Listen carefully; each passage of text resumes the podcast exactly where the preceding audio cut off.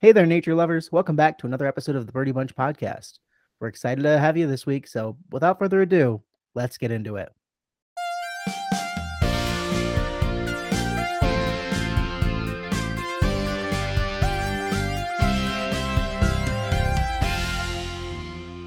Hey, everybody. Welcome to another episode of the Birdy Bunch Podcast, where we talk everything conservation, education, fascination.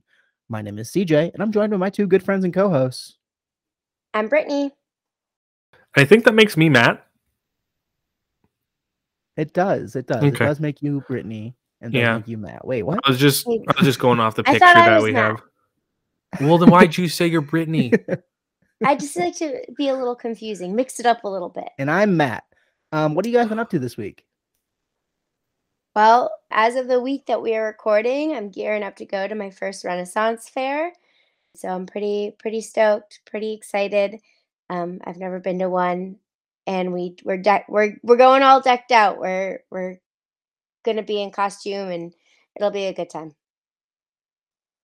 That sounds super fun. Awesome. And Matt, what have you been up to this week, pal? Been doing a lot of moth pinning. That's been kind of fun. I'm getting decently good at it too. Really excited about that. And then on top of that, I also got to meet a pretty big entomologist. His name is Art Evans. He's in Virginia, used to work at the LA Natural History Museum. And he has written like a crap ton of field guides on beetles, most recently beetles of Western North America. He's a good buddy of my professor here, the guy who I've worked with, Dave Russell, the man, the myth, the legend. And so I got to spend a very long, very fun day with all of them on Saturday, and it was just a blast. It was really cool.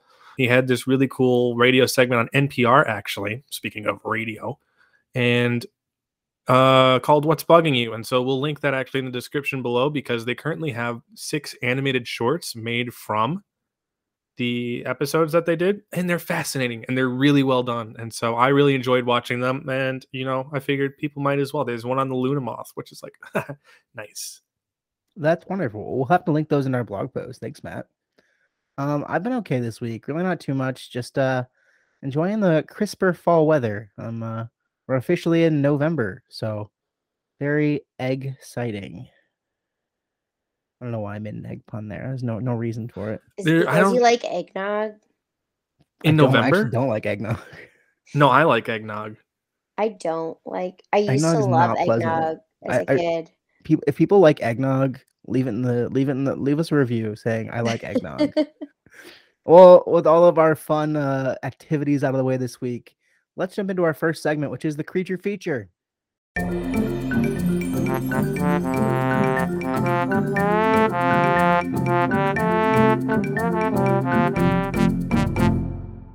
So this week for our creature feature, we have Spared No Expense.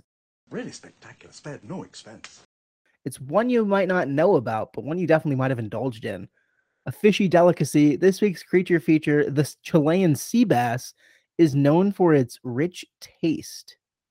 Because of its appeal in food, the bass has become a key point in sustainable fishing and agriculture. But before we get into all of that, what even is the Chilean sea bass? Actually named the Patagonian toothfish, it's a species of toothy fish native to Chile, which is how it gets its colloquial name. It's a deepwater fish, mostly found at depths of 1,000 meters. They play an important role acting both as a predator and acting as prey. They're primarily piscivores, eating whatever fish they can find and catch. Sperm whales, squid, and seals eat the bass to keep the population stable. With an increased demand for the fish, though, populations began to decline and disrupt the ocean ecosystem. To combat that, fishing limits have been put in place. These limits fluctuate based on the season and population tests of the bass. Population of the Chilean sea bass is compared to populations of their predators and their prey, taking a holistic approach that allows for all of the ecosystem to stay balanced. An approach like this actually helps with conservation of many species, not just the Chilean sea bass, and ultimately works out for every animal involved. So normally I don't cut in on creature features, but I just think this is too funny to bring up. I also wanted to bring it up because it comes from a shared experience that regular guest Jack Cross and I have to Miami. So Jack Cross and I both did our undergrad at Miami, and I think we had like 2 years of overlap, and we met his senior year, and we met in an ichthyology class, ichthyology being the study of fish. And we were in the same class. It was a lot of fun. You know, we got to go seine fishing and stuff like that. We also learned about this fish because it's a really weird example of how sometimes, you know, when we get into unsustainable aquaculture, the nefarious things that happen from when things go awry. So CJ mentioned that it's actually, you know, the Patagonian toothfish, and that's completely true. There's technically no such thing as a sea bass. The sea bass is not taxonomically a bass at all. And literally the reason why they take toothfish and name it a sea bass is because it's more marketable of a fish to consume. That's literally the only reason that it's called that. And so in order to sell more of them, because it's a really good taste in fish, in order to get people to try it, they changed the name because toothfish completely would flop at market. Can you imagine going into, you know, your favorite seafood shanty or something like that and being, yes, I'll have the toothfish, please. It sounds gross. It just does, right? It doesn't sound appealing. And so the markets figured that out. And so that's where we get sea bass today. It's super duper intriguing. And that's the only reason I bring it up is because Jack and I both learned that in that class. Yeah, the story of the Patagonian toothfish and the, is it the Antarctic toothfish as well? Yeah, that's the other one. There's technically two species that filter into the Chilean sea bass, yeah, which is real wild. The story of these two fish kind of filtering into the Chilean sea bass is really interesting. And at the top, I mentioned we spared no expense. It's because the first time I've ever heard of Chilean sea bass was actually in the film Jurassic Park. That was the food they were feeding the guests at Jurassic Park was Chilean sea bass because it's just so expensive. It's a very expensive cut of fish. And we've spared no expense with today's creature feature. Matt, you touched on sustainable aquaculture there. We'll dive into that more later in this episode. But first, let's swim into some current events.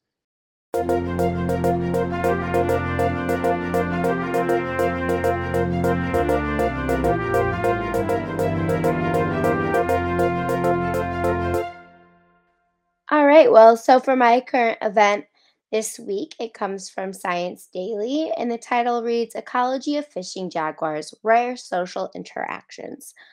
So throughout like the whole article, it talks about how these researchers at Oregon State University and a team of international scientists were looking at a population of jaguars in Brazil.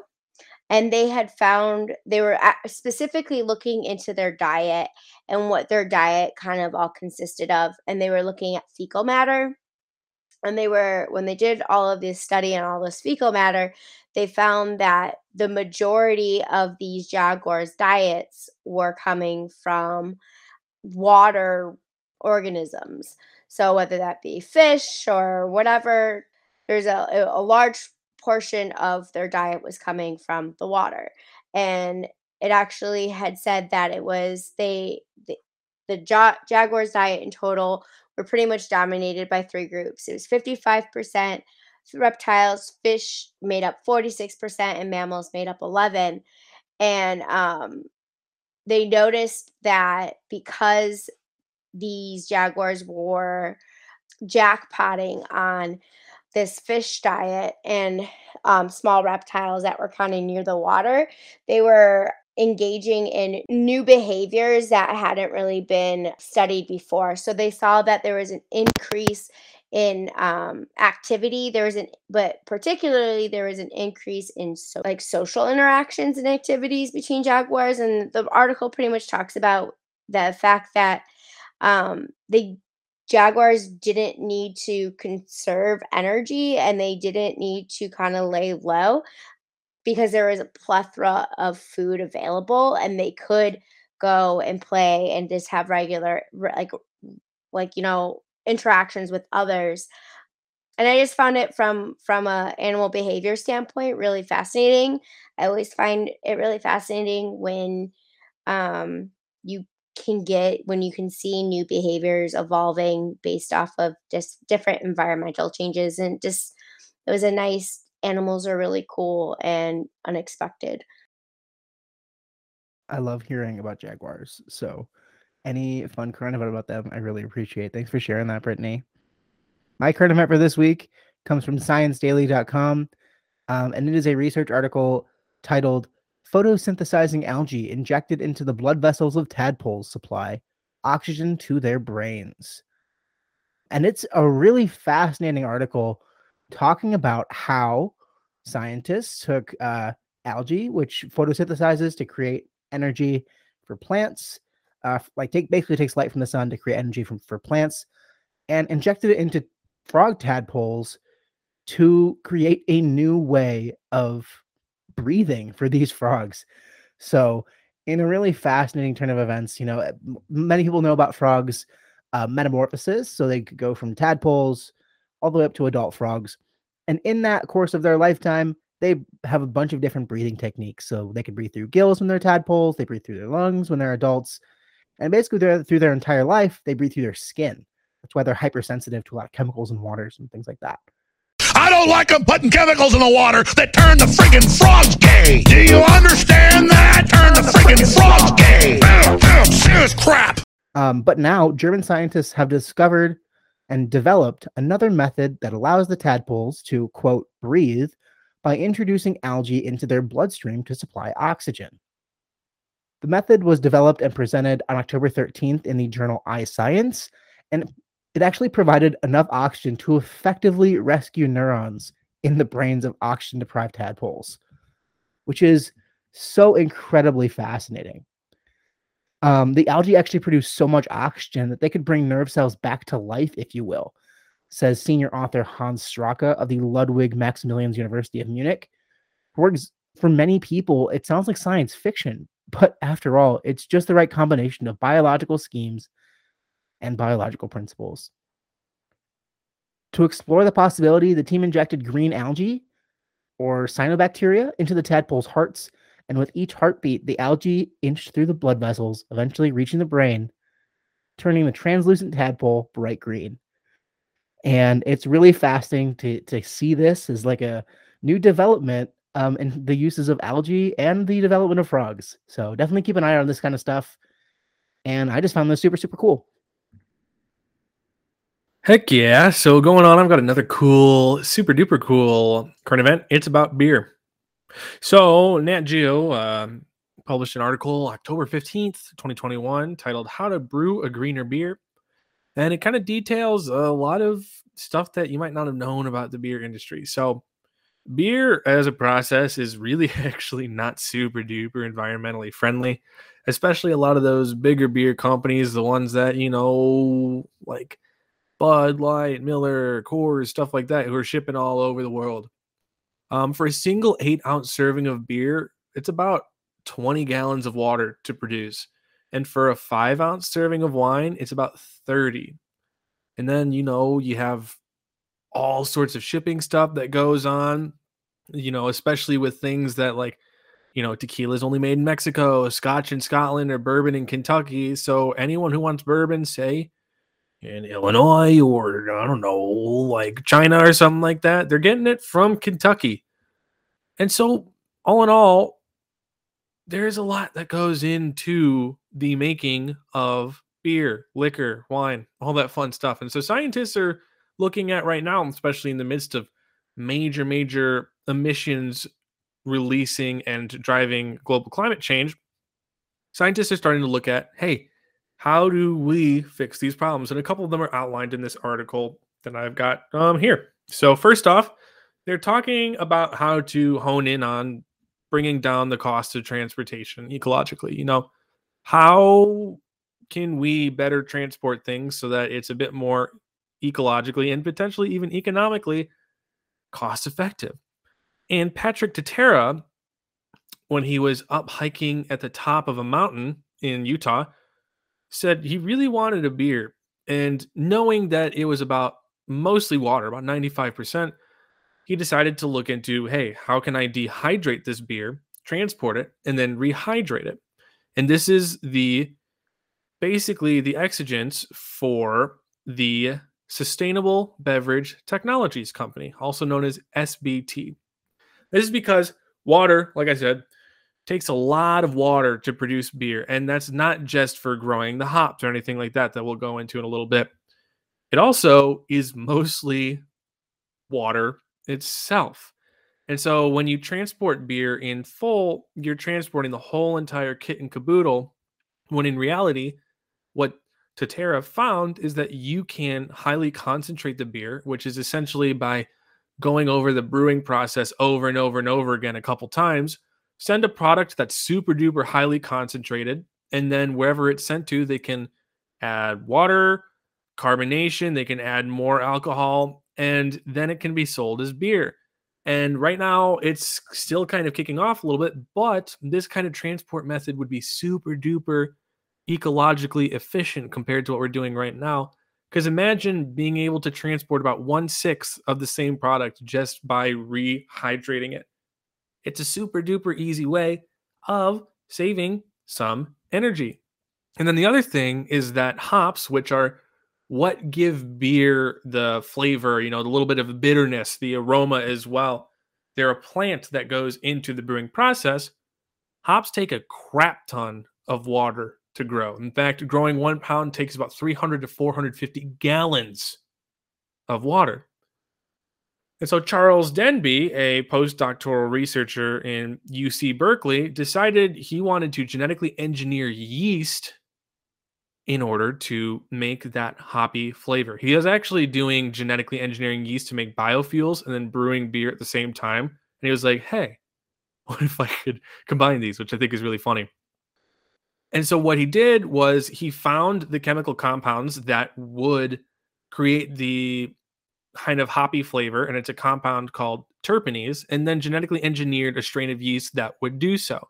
And it was super duper successful, so much so that in blind taste tests, they actually found that the yeast made a hoppier beer than the hops themselves, which is super duper interesting. And since a lot of people like hoppy beers, this is actually really, really important. This hasn't taken off yet, again, because, you know, when you have ingrained societal methods, usually people are pretty weary to. But these two methods could be utterly consequential and really, really change the game when we talk about conserving energy in a field that we don't usually look at as energy consuming, right? We don't really think about what goes into our wine and our beer and our liquor, but all of those come from crops. Bourbon comes, you know, whiskey from corn a lot of times, beer coming from hops, like I said, wine coming from grapes and other fruits and stuff like that. That's all agriculture. And if we can sustainably produce these in a different way, next time you crack open a cold one, you don't have to feel so guilty about it. I love that you shared that current event, Matt. I'm not surprised you were the one to share that current event, but I'm thankful for you sharing it regardless. It's in line. It's definitely in character, and we appreciate that. To continue in character, I know you love, I know you're a big fish boy, Matthew. So we're going to talk more about fish later in this episode, actually in our next segment. So let's move into it. Time for our main topic.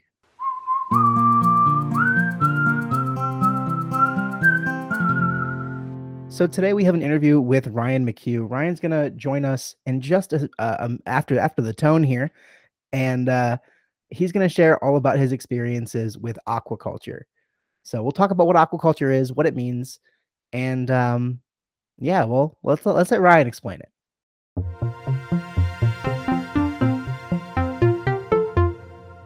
Alrighty, so we are here now with Ryan McHugh. Ryan, thank you so much for being on the podcast today. I know we've been talking for a while to get you on, and you've been a big fan of the podcast, so thanks for being on.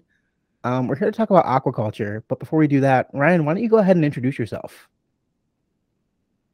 Hi, I'm Ryan McHugh. I use the pronouns he, him. I currently work in the aquaculture industry, and I have a decent background in education and a little bit of fisheries management as well. So we can talk a lot about that and seafood sustainability. That's fantastic. Thanks, Ryan. Yeah. So just give us a brief introduction, because I know a very little bit. I know Matt maybe knows a little bit more, but give us an idea as to what aquaculture is.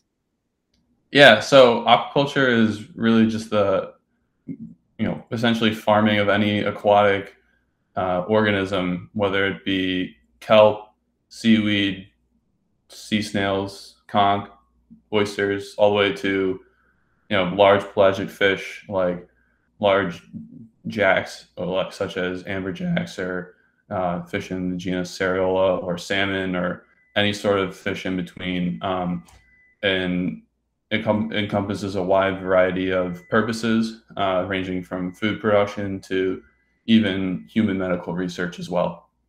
And it's really kind of grown a lot in recent years.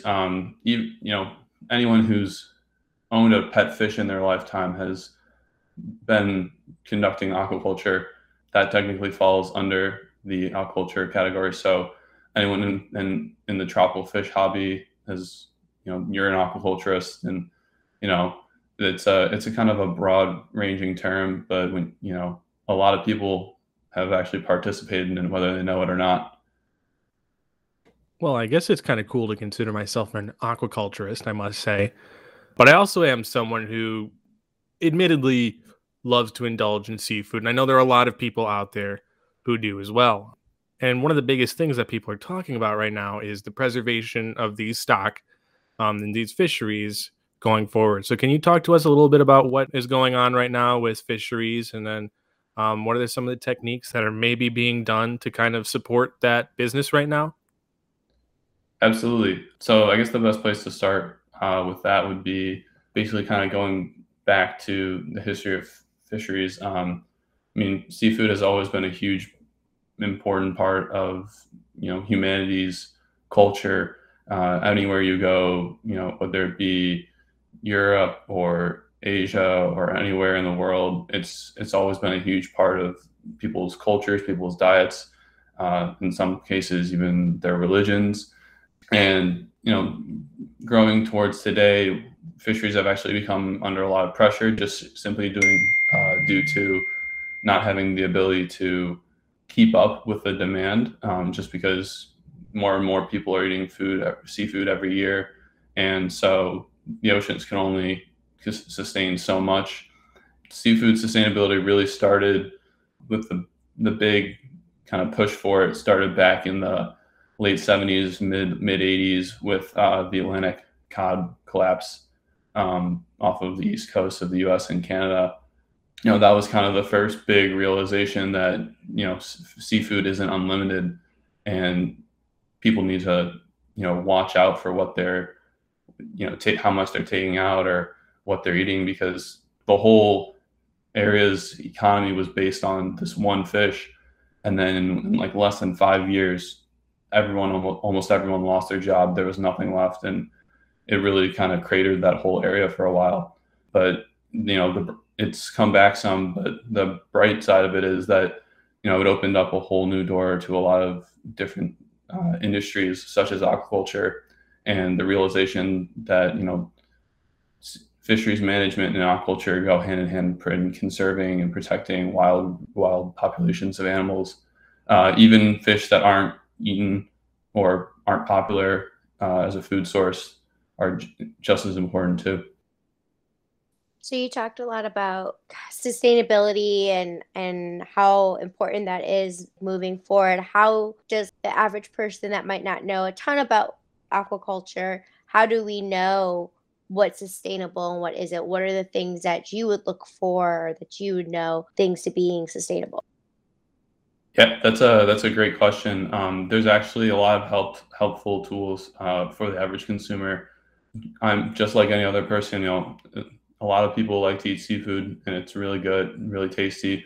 And, you know, it's actually really healthy for people too. So it's really important. And there's actually a number of ways that you can do that, you know, by simply looking, when you buy seafood at a grocery store, looking for certain symbols, whether it be MSC certified or best aquaculture practices or aquaculture sustainability council certified. There's a number of different brandings and kind of certification processes that wild fisheries as well as aquaculture facilities have to go through in order to get their product, you know, approved and certified. One of the ways that I like to use the most is actually an app that was created by the Monterey Bay Aquarium called Seafood Watch. They have a website too.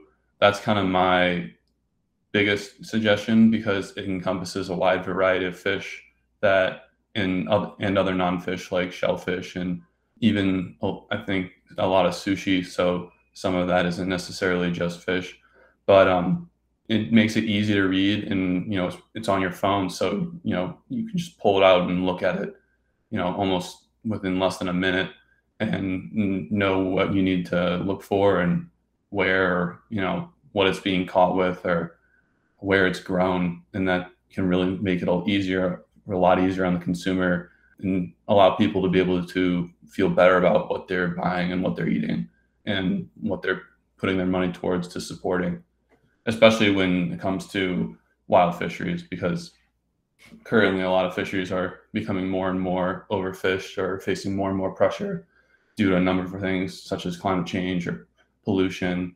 It's actually been, people have been finding out that a lot of wild fisheries are actually being limited by climate change almost more now than sustainable fishing, because sustainable fishing has become so much of a focus that now people are realizing, well, the fish aren't where they used to be because the water temperature is changing, you know, they can't live where they used to live. So these people now have to go farther out to catch less fish, and they can't do it. They can't make their living, you know, has changed. So the Seafood Watch app does a really, really good job of breaking that down in an easy way, but also there's other ones that you can look at just right on the bags. They're usually like a little blue circle. Dolphin Safe is a popular one for tuna. So any sort of canned tuna, you can usually try and find a Dolphin Safe kind of marking, which typically means that when wild tuna are caught, the most common way of doing that is with a large net called a persine, where they kind of just drag a whole net around a school of tuna, and then almost like a purse, they kind of basically pull it shut at the end and capture them in a bag, essentially. And in the past, lots of fishermen would set those nets around schools of dolphins because the dolphins could find the tuna better than they could. But that, you know, obviously was not a good thing for the dolphins and resulted in a lot of dolphin deaths, as well as other marine mammal deaths too. So nowadays, most tuna is actually caught dolphin safe, but anytime you're using a big net like that, that's very indiscriminate and can have a lot of bycatch. So those are things to take into account too. But, you know, any sort of effort to prevent bycatch and prevent the accidental harming of wildlife that is endangered is, you know, definitely a big step forward. Yeah, that's a great recommendation there, Ryan, about the Seafood Watch app. I know in our shared collective past, we've talked a little bit about Seafood Watch. So I'm really glad that you brought that up. I feel like that's a great resource because everybody around the world eats fish. It's like a thing that connects us all over the world. So yeah, definitely good to make sure we're doing sustainable things there. When you were talking there, it kind of reminded me of a conversation that you and I had, Ryan, many, many months ago about kind of the different lives of maybe like a wild caught fish versus like a farmed fish. Can you talk us through that? Like, what is the difference? Yeah, so the aquaculture industry has actually for seafood consumption, I should say, to clarify that. It's come a long way in a lot of areas, but for food consumption purposes, it's really kind of a new industry in the kind of Western world. The first aquaculture for food production really started back in, you know, Asia with carp, and then it kind of spread to the Middle East, where they would catch, you know, whatever fish they liked, and then they would throw them in their moats, and then whatever fish survived they would eat during their sieges or whatever, because that's what they had. But aquaculture, one of the oldest forms of aquaculture comes from Hawaii, actually, where they would just simply close off an area of a bay and grow whatever was in those tide pools. But nowadays, aquaculture has become much more technologically advanced. There's a lot of electronic monitoring, all sorts of different water quality parameters and stuff. And so really the life of a wild caught fish and an aquacultured fish is significantly different. I mean, aside from simply growing and spending their entire lives in two completely different places, you know, they actually probably have better water quality for the most part in a lot of current aquaculture settings, because people can taste the differences in the quality of the water that the fish is grown in. So if a place is not growing their product in a properly maintained water and the fish are living in squalor, essentially, you know, people are going to be able to taste that and they're not going to be able to sell their product well. So that alone is propelling the health and wellness of those animals as well. But, you know, there's also a number of other innovations that have come so far, and that, you know, ranging from their eggs. A lot of places can actually control the spawning cycles of the fish that they grow by simply changing the water temperature whenever they need to. So for an example is cobia is a fish that is from the Western Atlantic, Gulf of Mexico area, kind of the Caribbean.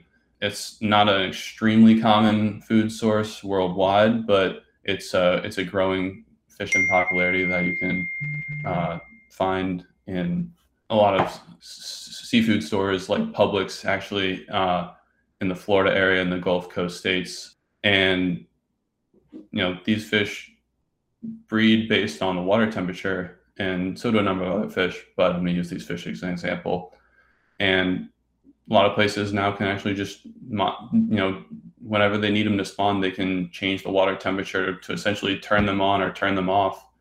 That's kind of oversimplifying it, but they can actually improve egg quality by changing the water parameters and stuff, and mimicking the fish's natural life cycle and climate, and, you know, the seasonality of it.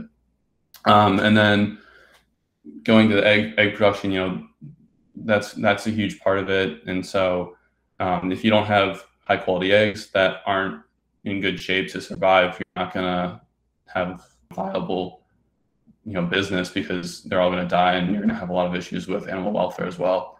So you know, the biggest thing is artificially pumping up oxygen levels so that the eggs have a lot of oxygen to develop, more than they actually would have in the wild. And then monitoring the density.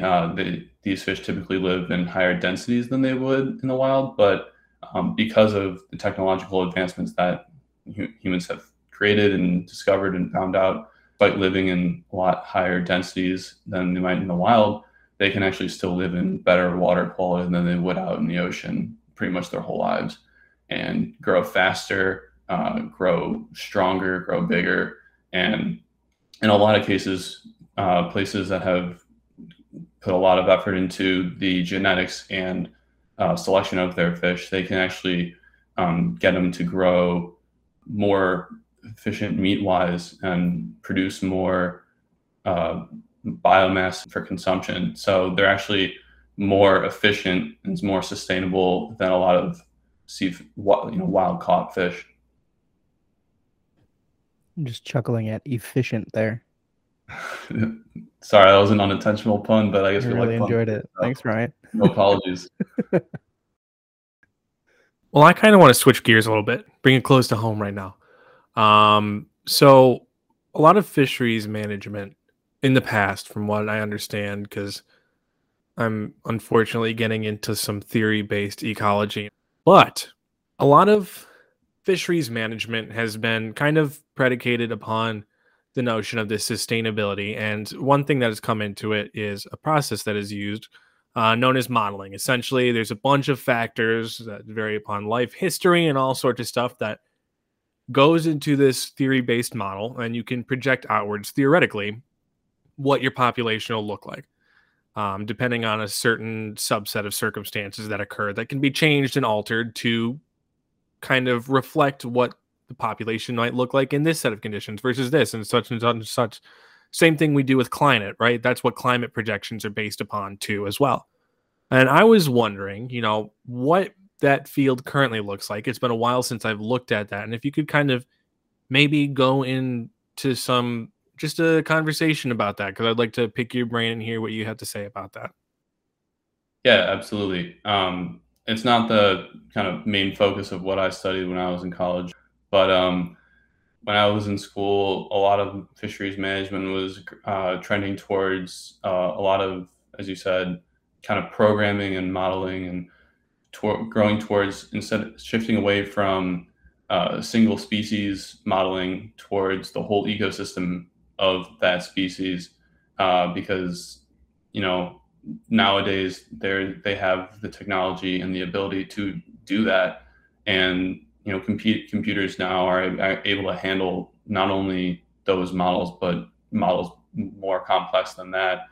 It does incorporate a huge amount of uncertainty and variables, but, you know, there's a lot of really smart people that work really hard to, you know, make fisheries more sustainable.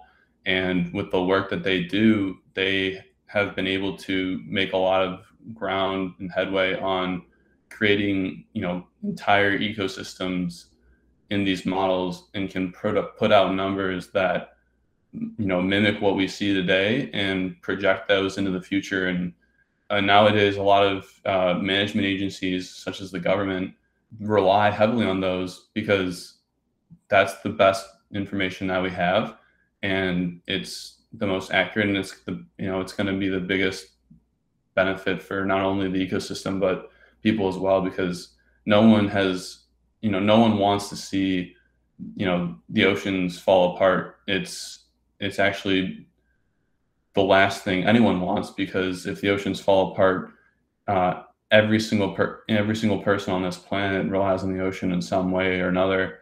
And, you know, if we don't take care of them, humanity as a whole is going to suffer. So it's a vested interest that everyone has. And there's a lot of money that has been going towards it in the recent years. I mean, there's still a lot of effort that needs to go into it, but it's made a lot of headway in the recent years. And it's fascinating stuff that I don't even understand, and it was too complex for me to fully understand all of it. But some of the smartest people I know do that stuff, and it's simply fascinating, which is a huge theme here on the Birdy Bunch podcast. So, you know, we do love fascination here. We do. Can tell you listen, Ryan. Can tell you listen. Yeah, exactly. But you were just talking about how everything kind of affects us, and can you kind of explain more? You were talking a little bit earlier about how fishing and people have had to kind of change their own livelihood to be able to go out further to fish for less, is basically kind of how you put that.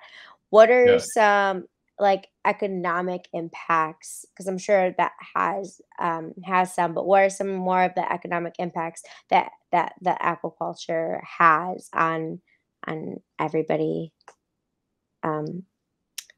lives? Yeah, one of the things that I can say right off the bat is that pollution is a huge problem in wild fisheries, and it ranges from oil to microplastics, which plastics do involve, you know, they need oils to be made, but plastics last for an extraordinary long amount of time. But the microplastics that they kind of break down into are almost worse than the larger pieces that they create because of how small they are. And you can actually find them in a lot of wild fisheries.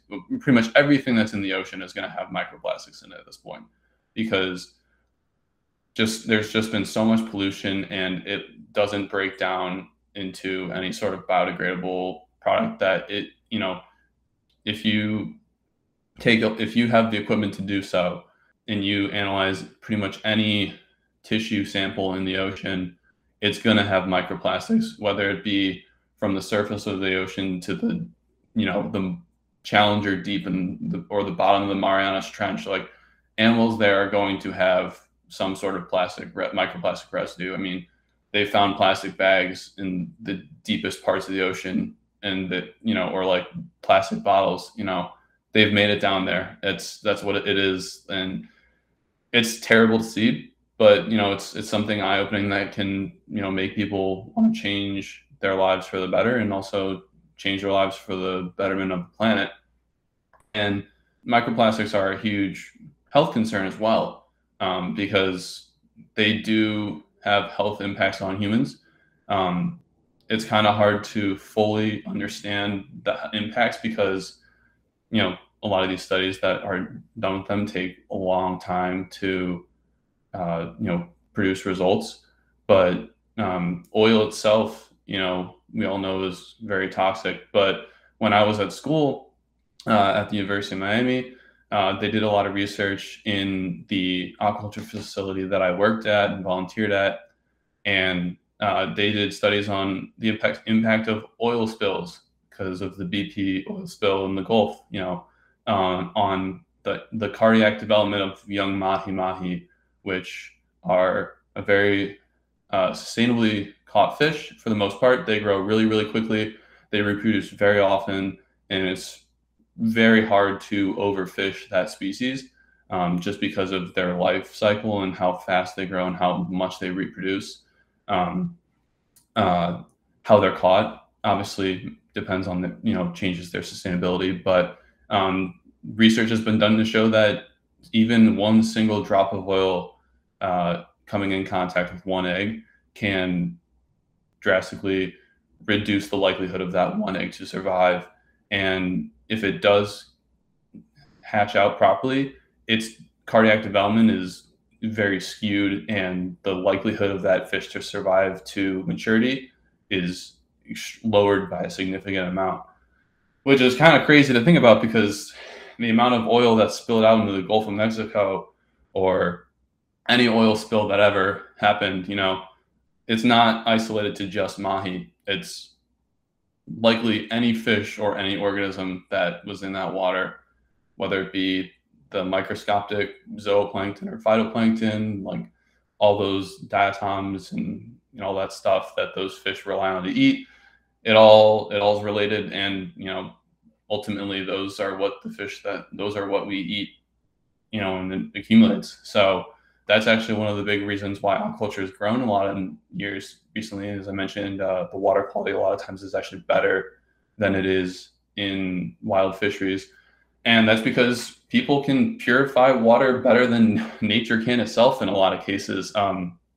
Obviously, you know, people are not able to fully defeat Mother Nature. That will never, ever happen. You know, there's a reason why things are. But, you know, fish grown in aquaculture settings, you know, are almost largely entirely free of those pollutants that are just out there in the ocean. You know, people don't fish from areas that are actively extremely polluted, but there's always some level of pollution. But when people can control the water quality and they can filter that water down to, you know, basically being almost pure water, you know, that's something that's going to make a huge health improvement on the fish themselves, but also the people who rely on those food sources, you know, for their survival, or when they go out to eat. You know, there's a reason why aquaculture seafood is probably one of the healthiest things you can eat aside from straight plants. You know, it's because of the technological innovations that have come a long, long way, and the benefits it has for people too. That was such a wonderful answer. Thank you so much, Ryan. We're almost out of time here, but before I let you go, what kind of final thoughts? What other like things about aquaculture would you like to share with the nature lovers? Yeah, definitely. The biggest thing about aquaculture, I would say, is that there's a lot of kind of negative press that's out there. A lot of people, whether they're misinformed or they just don't know, there are aquaculture places that do culture fish and seafood in ways that aren't really the best for the environment. That doesn't necessarily mean that all aquaculture or all fisheries, for that example, either. Just because some people or some places or some, you know, groups don't do it perfectly doesn't mean that it's not worth investing in or, you know, spending your time on. The biggest thing is just making sure that if you want to make an impact in that sector, you put the time and effort into it. You know, simply, you know, as I said before, you know, there's apps out there, there's certification sites, so you don't have to do the work yourself. Other people have done it for you. And the biggest thing is, you know, if you feel bad or you worry about your impact, you can always say no. You just not eat seafood.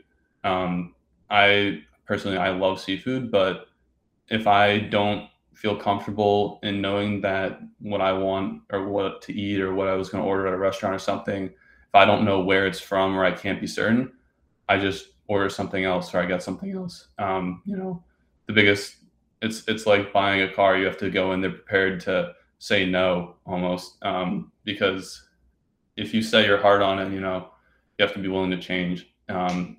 Willingness to change is always a good thing. So don't discount, you know, aquaculture or sustainable fisheries just because you hear bad things. You know, look into it yourself, and you know there's a lot of places that have done the work for you to help make you make the right choice, and just be willing to, you know, put the effort in, because you know even if you want to eat seafood, you know, simply eating the bottom of the food chain, you know, any sort of clam, oysters, mussels, you know, those are organisms that actually improve water quality in areas that they're farmed because of the way that they feed, they filter feed, and they clean the water. So those are almost entirely farmed, you know, seafood products. So if you really are worried about, you know, oh, I don't know, I can't trust this salmon, you can always fall back on, you know,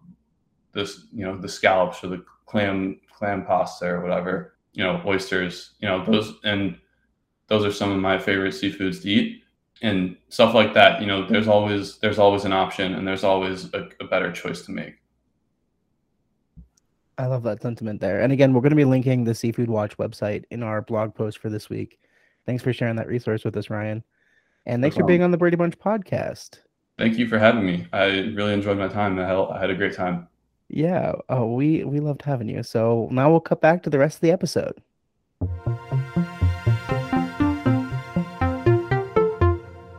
That was so wonderful. Thank you so much again to Ryan McHugh for being on the podcast. You've been a fan for a while, so I'm really glad to have you on. You've been a friend for a while, even longer. So glad you were here. Ryan did want us to mention that there are a bunch of different species that, you know, have been attempted for aquaculture. Pretty much every fish species you can imagine, that are eaten at least, have been attempted for aquaculture, and all of that research is still being done. So definitely do your own research in terms of, you know, more information. And Ryan has actually provided us a bunch of resources to share. So check out our blog post for all of that information. With our main topic out of the way, let's plug our social meds. Matt, where can you be found on the Instagram? Y'all can find me at Matt Valga, M-A-T-T-V's, and Victor A-L-I-G-A. I'll be doing some sciencey stuff on there. In fact, I'm probably going to be posting some pictures of moths that I've pinned now, because I'm getting really proud of them. It's almost an art form. And I got some really cool ones that are coming up, some sphinx moths, some Dryacampa rubicunda, that's the rosy maple moth. We got some good stuff, and I'm really excited to share it. You can also find me on Instagram at The Brittany _bunch, TheBrittany _B as in Brichter, UNCH. Matt knows I do it lovingly. Does he? Does he know that? You can also find me on Instagram at CJ.Greco. That's CJ.Greco. And I have no idea what I'm going to post this week. Maybe I will post something interesting. Maybe I'll just post a selfie. Who's to say? You know what you can do, though, this week? You can visit our collective Instagram, The Birdy Bunch Podcast, on Instagram, Facebook, and Instagram and Facebook. And we post all kinds of good stuff. Infographics, cut clips, teasers, all kinds of good stuff. You can also visit our website, thebirdybunchpodcast.com, to visit our merch store or to visit our Patreon. If you visit our Patreon, a couple different tiers of support, as well as you get a shout out here on the podcast if you sign up to our Patreon. So for just $3 a month, you can get a shout out here on the podcast. And with that, we get a shout out to our good friend, Gabe Anderle. Thank you so much, Gabe, for continuing to be a Patreon. If you can't support us financially, which is totally understandable, what we ask is that you share this podcast with a friend. Tell one friend about the Birdy Bunch. We would love it. And we can grow our nature lover team. If you like, I don't want to tell anybody. I am so shy. I can't talk to anyone. I'm so scared. that's okay too. You can leave us a review. If you leave us a 5-star review on Apple Podcasts, we will read it out here on the podcast. We have no new reviews this week, but go ahead and leave us a review. We would love to see it, love to hear it. With all of that out of the way, thank you so much for listening to this week of the Birdy Bunch Podcast. Have a wonderful rest of your day, and we'll catch you next time.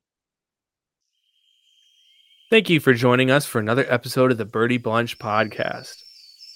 We would like to thank Sarah Dunlap for designing our logos, Elliot High for being our writing and production assistant, and Connor Whitman for being our music producer. The mission of the Birdy Bunch Podcast is to inspire an inclusive community for conservation by using education to promote fascination.